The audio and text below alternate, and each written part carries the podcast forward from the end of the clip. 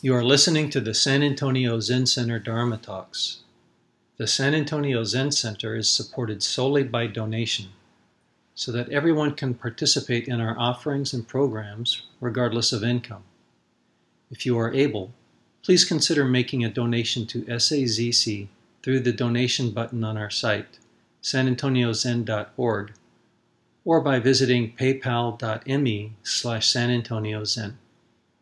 Thank you for your practice and enjoy the talk.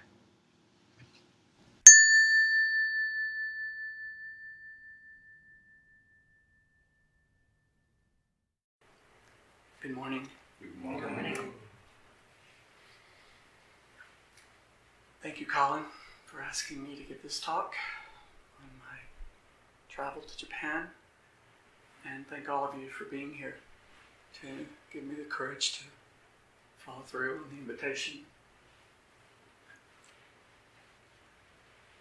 I, um, when I was preparing for my talk this morning, I uh,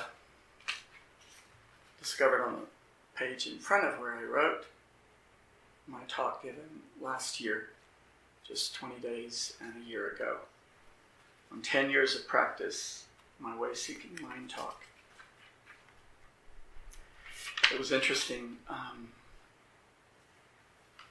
to reflect on that and to see see the kind of chart and to see somehow um, the way I represented it as a as a circle, as an enso, closing on itself, um, kind of marking my 60th year on this planet, 10th year of this practice uh, here in San Antonio with the San Antonio Zen Center.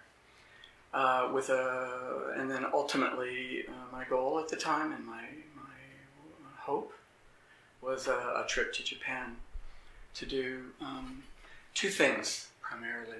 Um, to uh, it was a trip. It was a gratitude trip.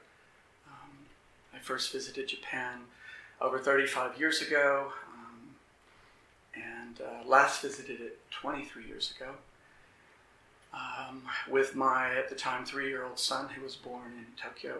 Um, while I lived there, one of four years that I spent in total. Uh, so this gratitude trip was to visit um, so many people, places, and things that had marked my life and changed my life. And the other goal was um, because in, in all of that time I had never a single time uh, sat or uh, practiced zazen, um, even though I had spent time in temples, uh, in a Zen temple, a couple of times. I never uh, practiced, never sat with anyone, nor did I um, ever witness anyone sitting. So I wanted to uh, uh, to somehow also mark the trip um, and, and the fact that on my 50th birthday, I attended my first uh, uh, sesshin of Reb Anderson's at the Austin Zen Center with Gerald and, and others here from San Antonio Zen Center. Um, you with that? Mm-hmm. Rick? Um, and, and to, to try and spend uh, some time at uh, a temple that my teacher told me about. Um, and I'll talk about that later. But uh, there was another um, undercurrent to this talk, and um, and I wanted to start with it. Um, and then in, in, kind of looking at the undercurrent, which was an intention, uh, when Colin asked me, uh, I think about seven or eight months ago, to give a, another talk here uh, that I never actually gave, to kind of um, roll that talk into this talk. And my, uh, my intention at the time was to give that talk on um, the morning chant, the robe chant. And I, so I wanted to start with that. I don't think um, a lot of you have perhaps um, been to the morning sit. We have morning sits on Monday and Thursday that begin at 6 a.m. and, um, and not only here, of course, um, but at uh, temples around the world. Um, uh, one comes to that morning sit, and if one has sown, uh, what in uh, the book I'll be referencing, uh, Okumura calls uh, okesa, uh, but we call rakusu. You bring that rakusu, and so I'm going to take it off here for a moment. Let's see if I can even remember how to do it now that I'm doing it publicly. Um, and I'm already doing it wrong. but I'm going to take it off um, so that I can um, attempt to uh, show you what it's like. It's a, it's a very meaningful ceremony um, that one um, awakens to in the temple, as I also did when I visited Japan. So I'm going to put it in here. And, um, and then I'm going to uh, chant it. Um, but I wanted to chant it uh, the way I chanted it uh, with 20 other monks and lay practitioners uh, at Toshoji Temple um, the morning after I arrived. Um, as I did not know, and no one knew, uh, because all things are ephemeral, um, after that first day, that first morning, um, we entered a five day silent retreat. So I never heard another word uh, or another chant um, after that first morning. So, if anyone um, knows the chant in Japanese, you're welcome to chant it with me, or you can just uh, listen. Because I think the chant is actually in the chant card. Yes. Yes. But I'll be doing it only in Japanese and, and in a slightly different version than we have here. So maybe we'll just listen to okay. how they do it at the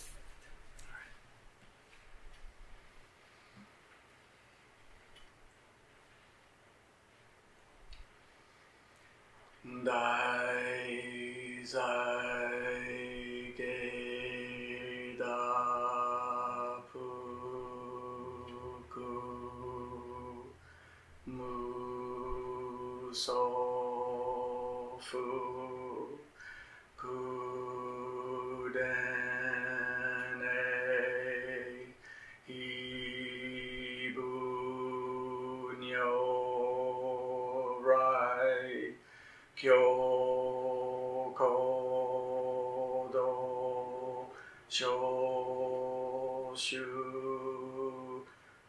jo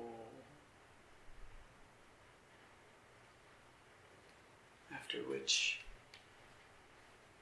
you take the rakusu out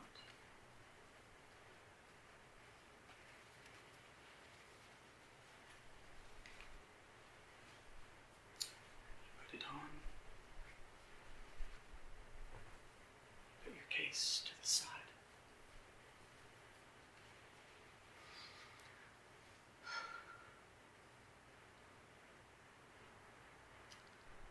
So, um, what we do here is chant in English before and after. And um, the English chant, um, the translation of uh, what I just said was Great robe of liberation, field far beyond form and emptiness, wearing the Tathagata's teaching, saving all beings.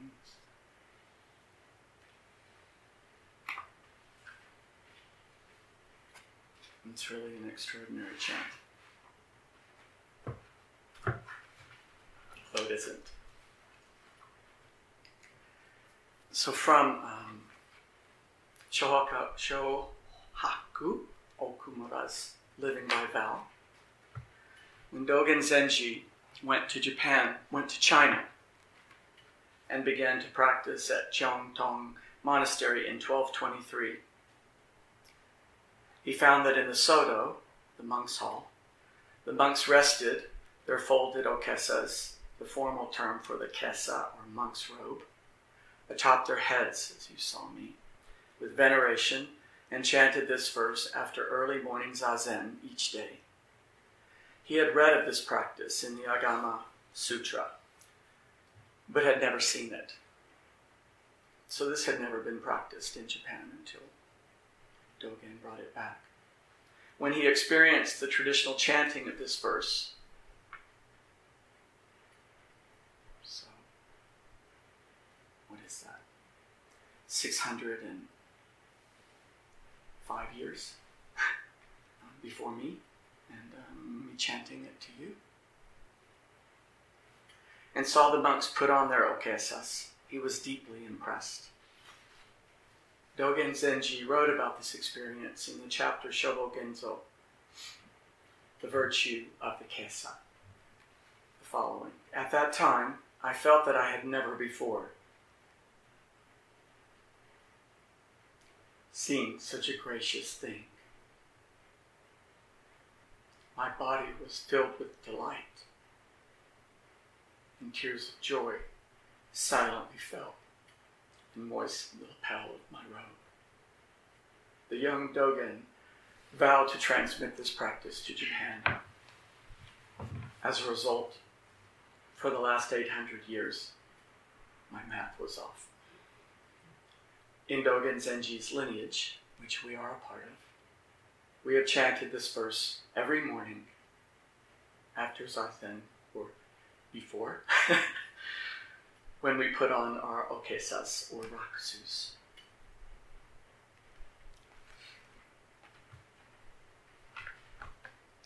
So, as I said, um,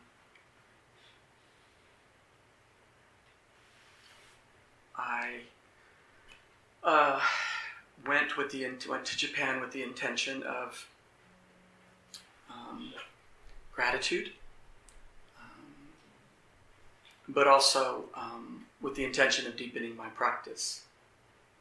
And um, I was able to uh, get permission um, to visit uh, Toshoshi, Toshoji, Shuritsu Senmon Sodo. Um, this is the first English, uh,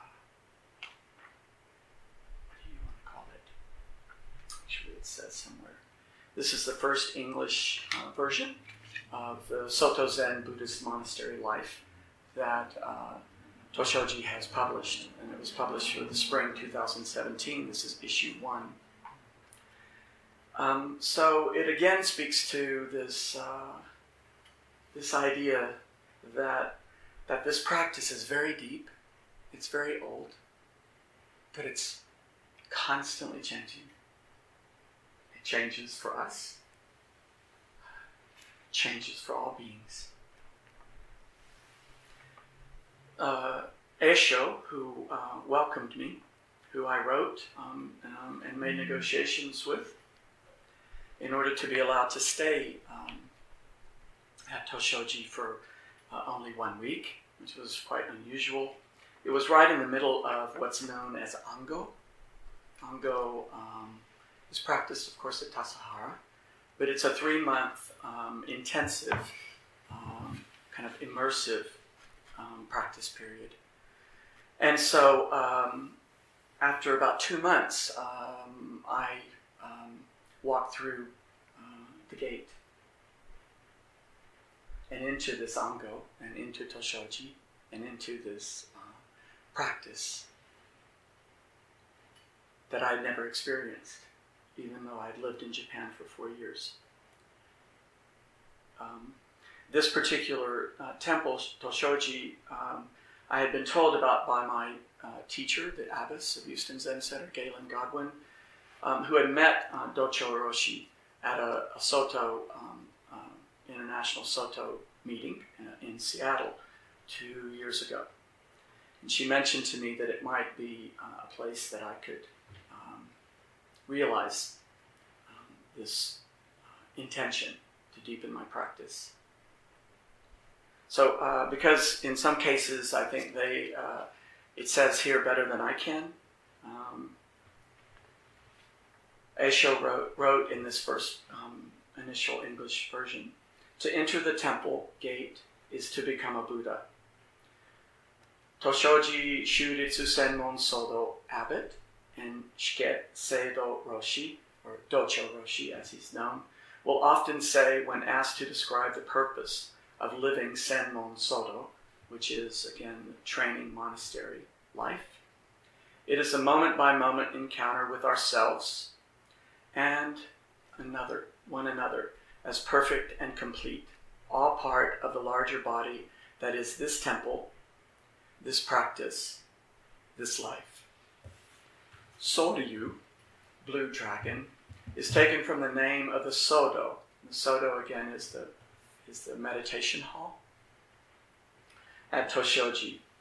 Um, for every sit, uh, twice, um, this incredible blue diaphanous kind of gauze is uh, slowly and painstakingly, especially um, when uh, you've been sitting for 50 minutes and your legs, as mine were, were absolutely on fire. To hear this gate, this blue uh, diaphanous gate, slowly rolled up.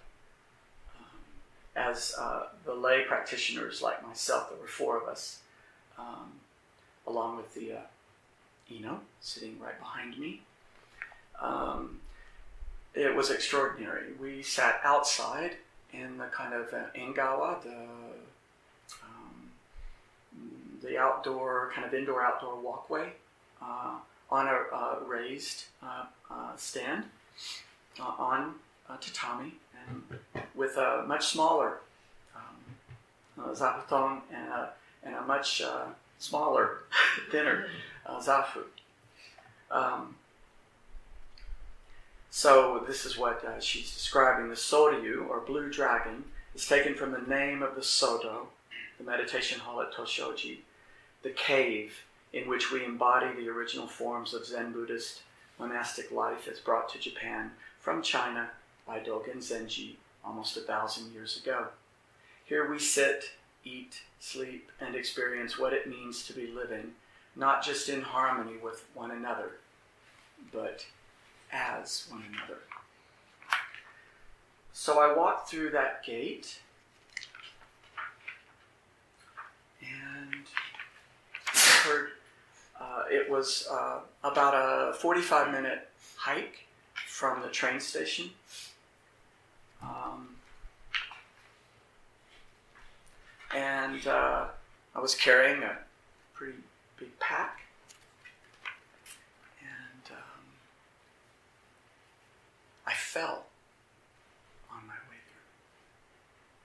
So I had just had uh, two extraordinary weeks um, meeting my friends, and the gratitude part of the trip had uh, been absolutely astounding. Uh, three of my friends had died uh, in the interim. So I came two years too late. But um, I think the, the most interesting thing for me to try to get at in this talk between the people of Japan, the country of Japan, and this practice of zazen, sitting, mm-hmm. is that even though um, none of my friends and no one um, that I ever knew uh, in the four years that I lived there had sat before. Um, that they're steeped in this practice over the thousand years um, that it has uh, permeated the consciousness, mind, body of these people.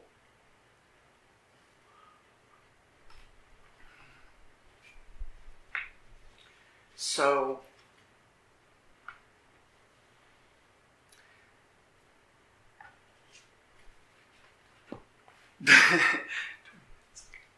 so what um,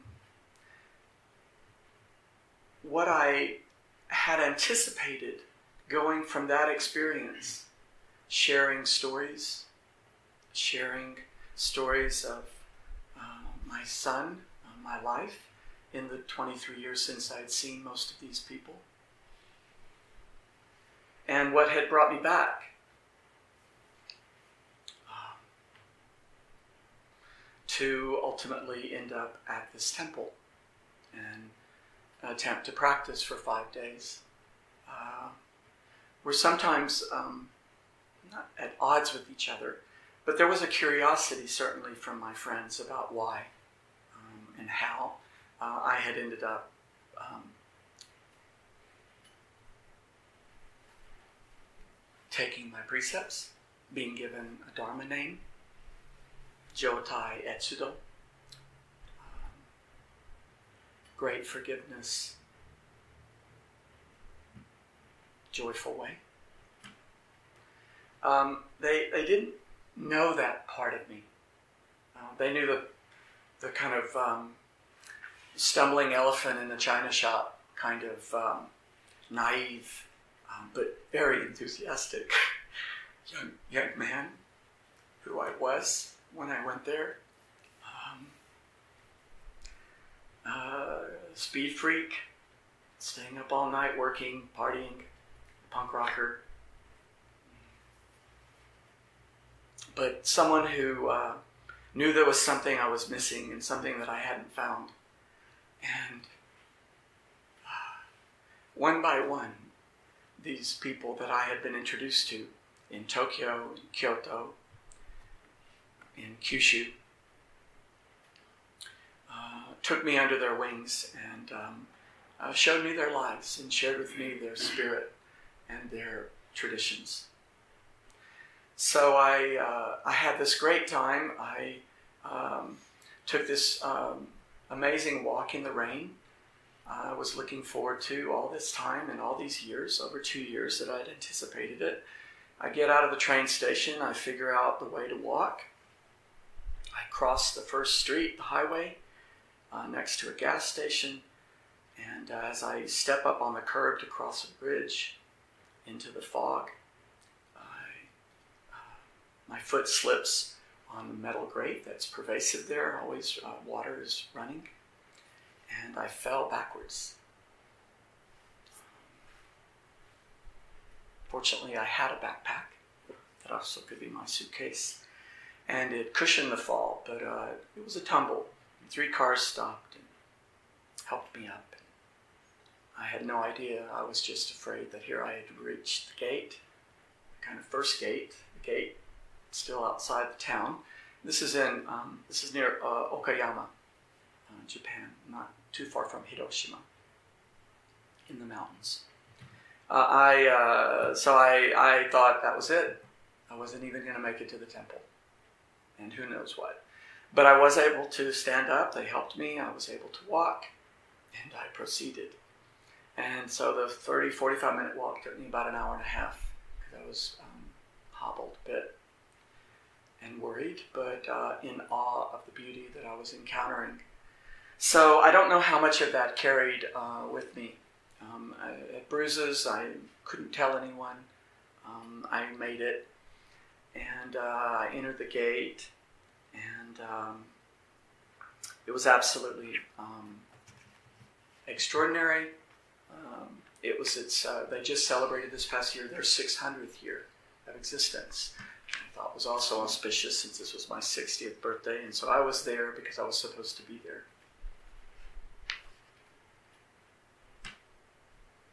So, in the middle of this ango, um, uh, and in the middle of the courtyard, wondering which way I should go next, I heard a voice. And um, it was a very familiar voice, and I thought, there's, that's, there's no way. And she was speaking English and uh, I saw her she was giving instruction to um, one of the lay practitioners on how to clean the women's bathroom. So it was it was a, uh, a traveling monk that we had met here at San Antonio Zen Center. that had come and stayed with us for a week when John Grimes, who was our visiting teacher at the time, uh, took a trip. Her name was Kathy Early. And I had absolutely no anticipation or knowledge, and she, of course, didn't either, that uh, she would be there or that I would be there. So um, she saw me standing and not knowing which way to go, right in the middle of this courtyard, um, bruised but not bloodied, and um, so happy to be there, but clueless, absolutely clueless on what was about to happen and what to do. So she, she walked out. She couldn't believe it. She remembered me uh, because while she was staying with us and had taken a walk along, uh, well, it used to be over there, the creek, uh, she had been attacked by a dog and, and she had suffered a really bad deep bite. That I'd helped taken her, taken her to the um, emergency center and stayed with her all night while it was patched up. So we had bonded considerably. And uh, she left, I think, a day after that. And I had never seen her and talked to her again. So she remembered me well in San Antonio Zen Center well. And there were wonderful things that transpired in addition to the dog bite. But in any event, um, to move this story along, uh, she showed me around briefly, um, but um, because we were in the middle of this Ango, and because uh, within uh, 18 hours of my entry there, after that morning sit and the morning chant, I didn't hear uh, a word from anyone, nor was I able to ask any questions, get any information. Um, we sat uh, uh, constantly. There were just a couple of things I wanted to read here. The Ango schedule included morning and evening zazen services, oryoki meals. So these, if you've never heard of that, they're meals with bowls. Uh, your assigned bowls. I didn't come with my own. No one told me I should. I was given bowls, and uh, uh, but I was since I was number 21. There were 17 uh, practicing monks in addition to Docho Roshi, and they were from France, Germany, Peru, uh, Portugal. Um, the leader of the five-day uh, uh, sesshin was from um, Czechoslovakia, which is where my ancestors are from. And these were, um, with the exception of Kathy, uh, big men like Rick, with shaved heads like Rick, who moved very fast in ways that I'd never experienced. And um, I felt old. I felt um, completely unprepared um, and naive. Um, every moment was beautiful and every moment was terrifying. There's a show right now called Heaven and Hell at the San Antonio Museum of Art. I experienced that every moment of every day of the five days I was there.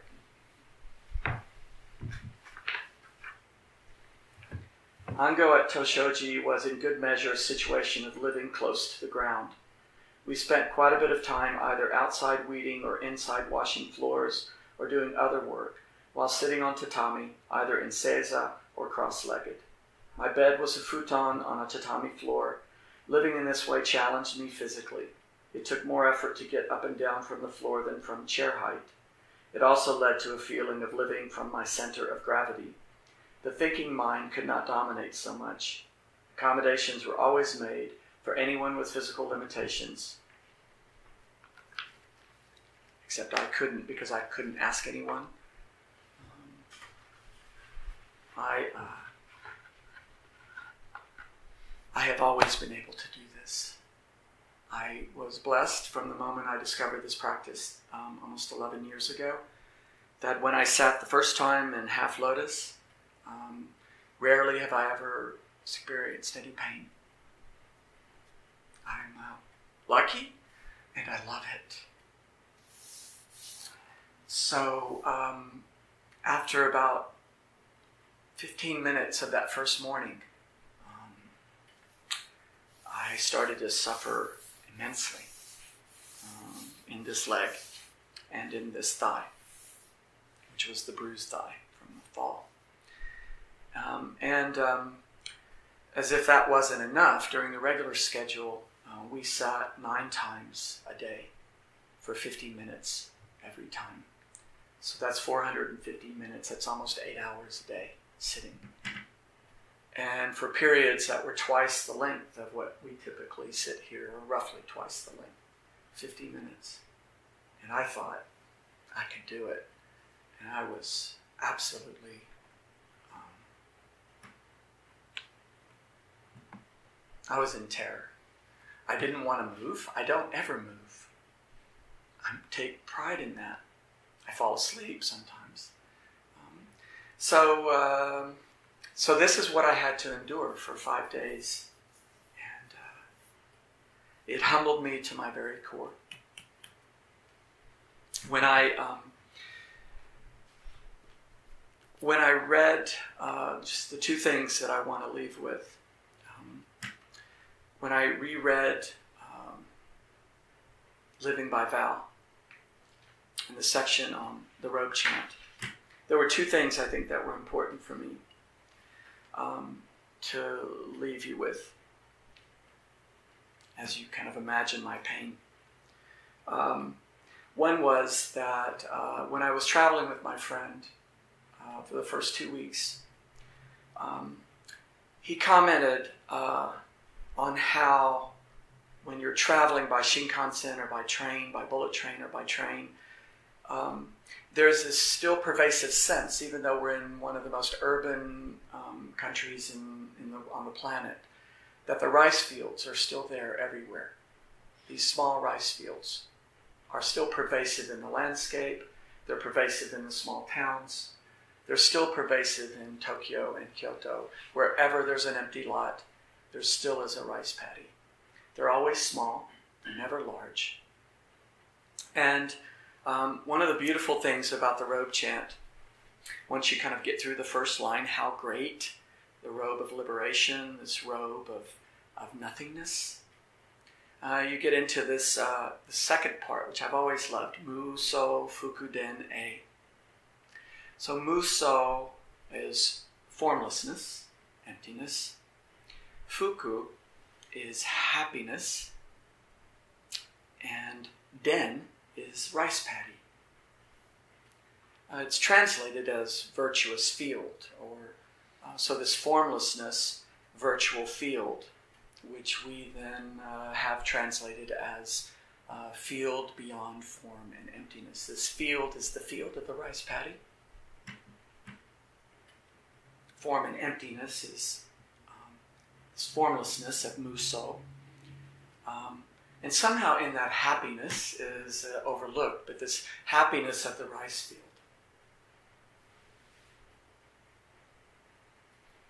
And that it's always been there. Mm, the big, huge part of Asia that it's a that rice is a, is a part of, and that the harvest is a part of. So this this sense that uh, way before cities, and we're both architects, so way before cities, you can still feel the presence of, of this kind of field, this endless field, this rice paddy, this change, this harvest season, um, and the fact that it's small.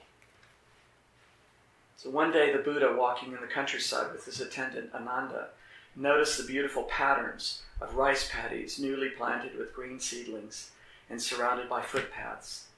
They are especially beautiful in the rainy season when the rice is new. So this was just before when I was there. The Buddha remarked to Ananda, They are so beautiful. Could you make a robe like this? Ananda agreed. The Buddha conceived the pattern, and Ananda created the design. Since then, Buddhists have worn the okesa, the rakusu, in all traditions and in all countries. So, this presence of emptiness, this presence, uh, this enduring presence of these rice paddies, and this understanding that those are the that that's the pattern on which um, uh, our practice and this robe for this robe chant is based, I think was uh, is the kind of um, was the discovery for me that I had to experience um, the ending of it. I have to stop. Saving all beings, Kodo Sho Shujo, took on special meaning for me during this time at Toshoji. When we open our eyes to the reality of our lives, Okumura writes, we simply cannot help but share happiness and sadness, pleasure and pain with all beings. To be peaceful, we have to do something for other beings. We live within the Buddha's vow to save all beings. Zen master Dongshan Liangjie was the founder of Chinese Soto school, who Dogen visited in the 1200s. Dongshan asked a monk, What is most painful? The monk replied, To be in hell is most painful.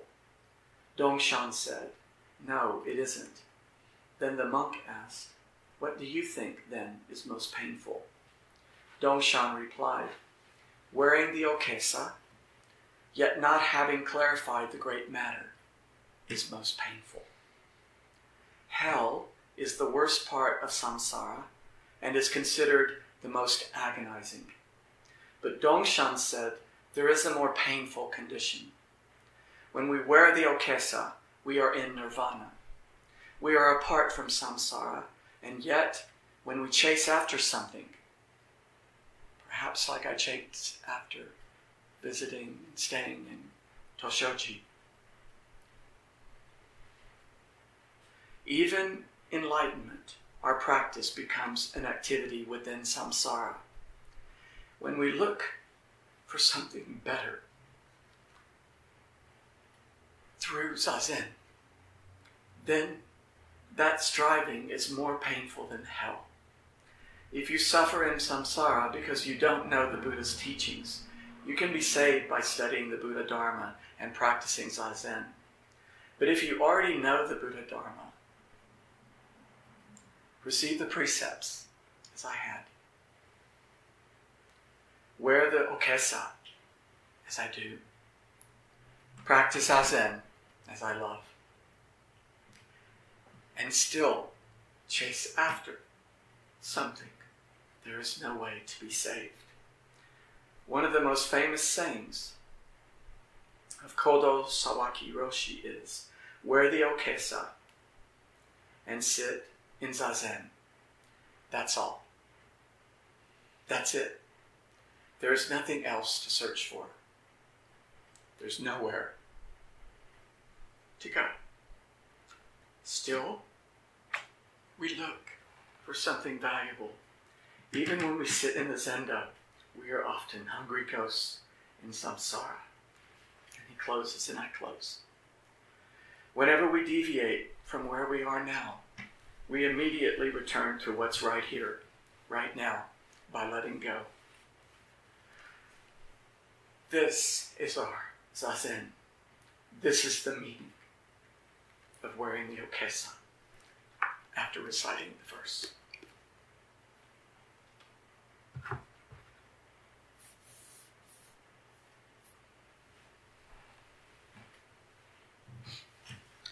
I don't know if there are any questions left.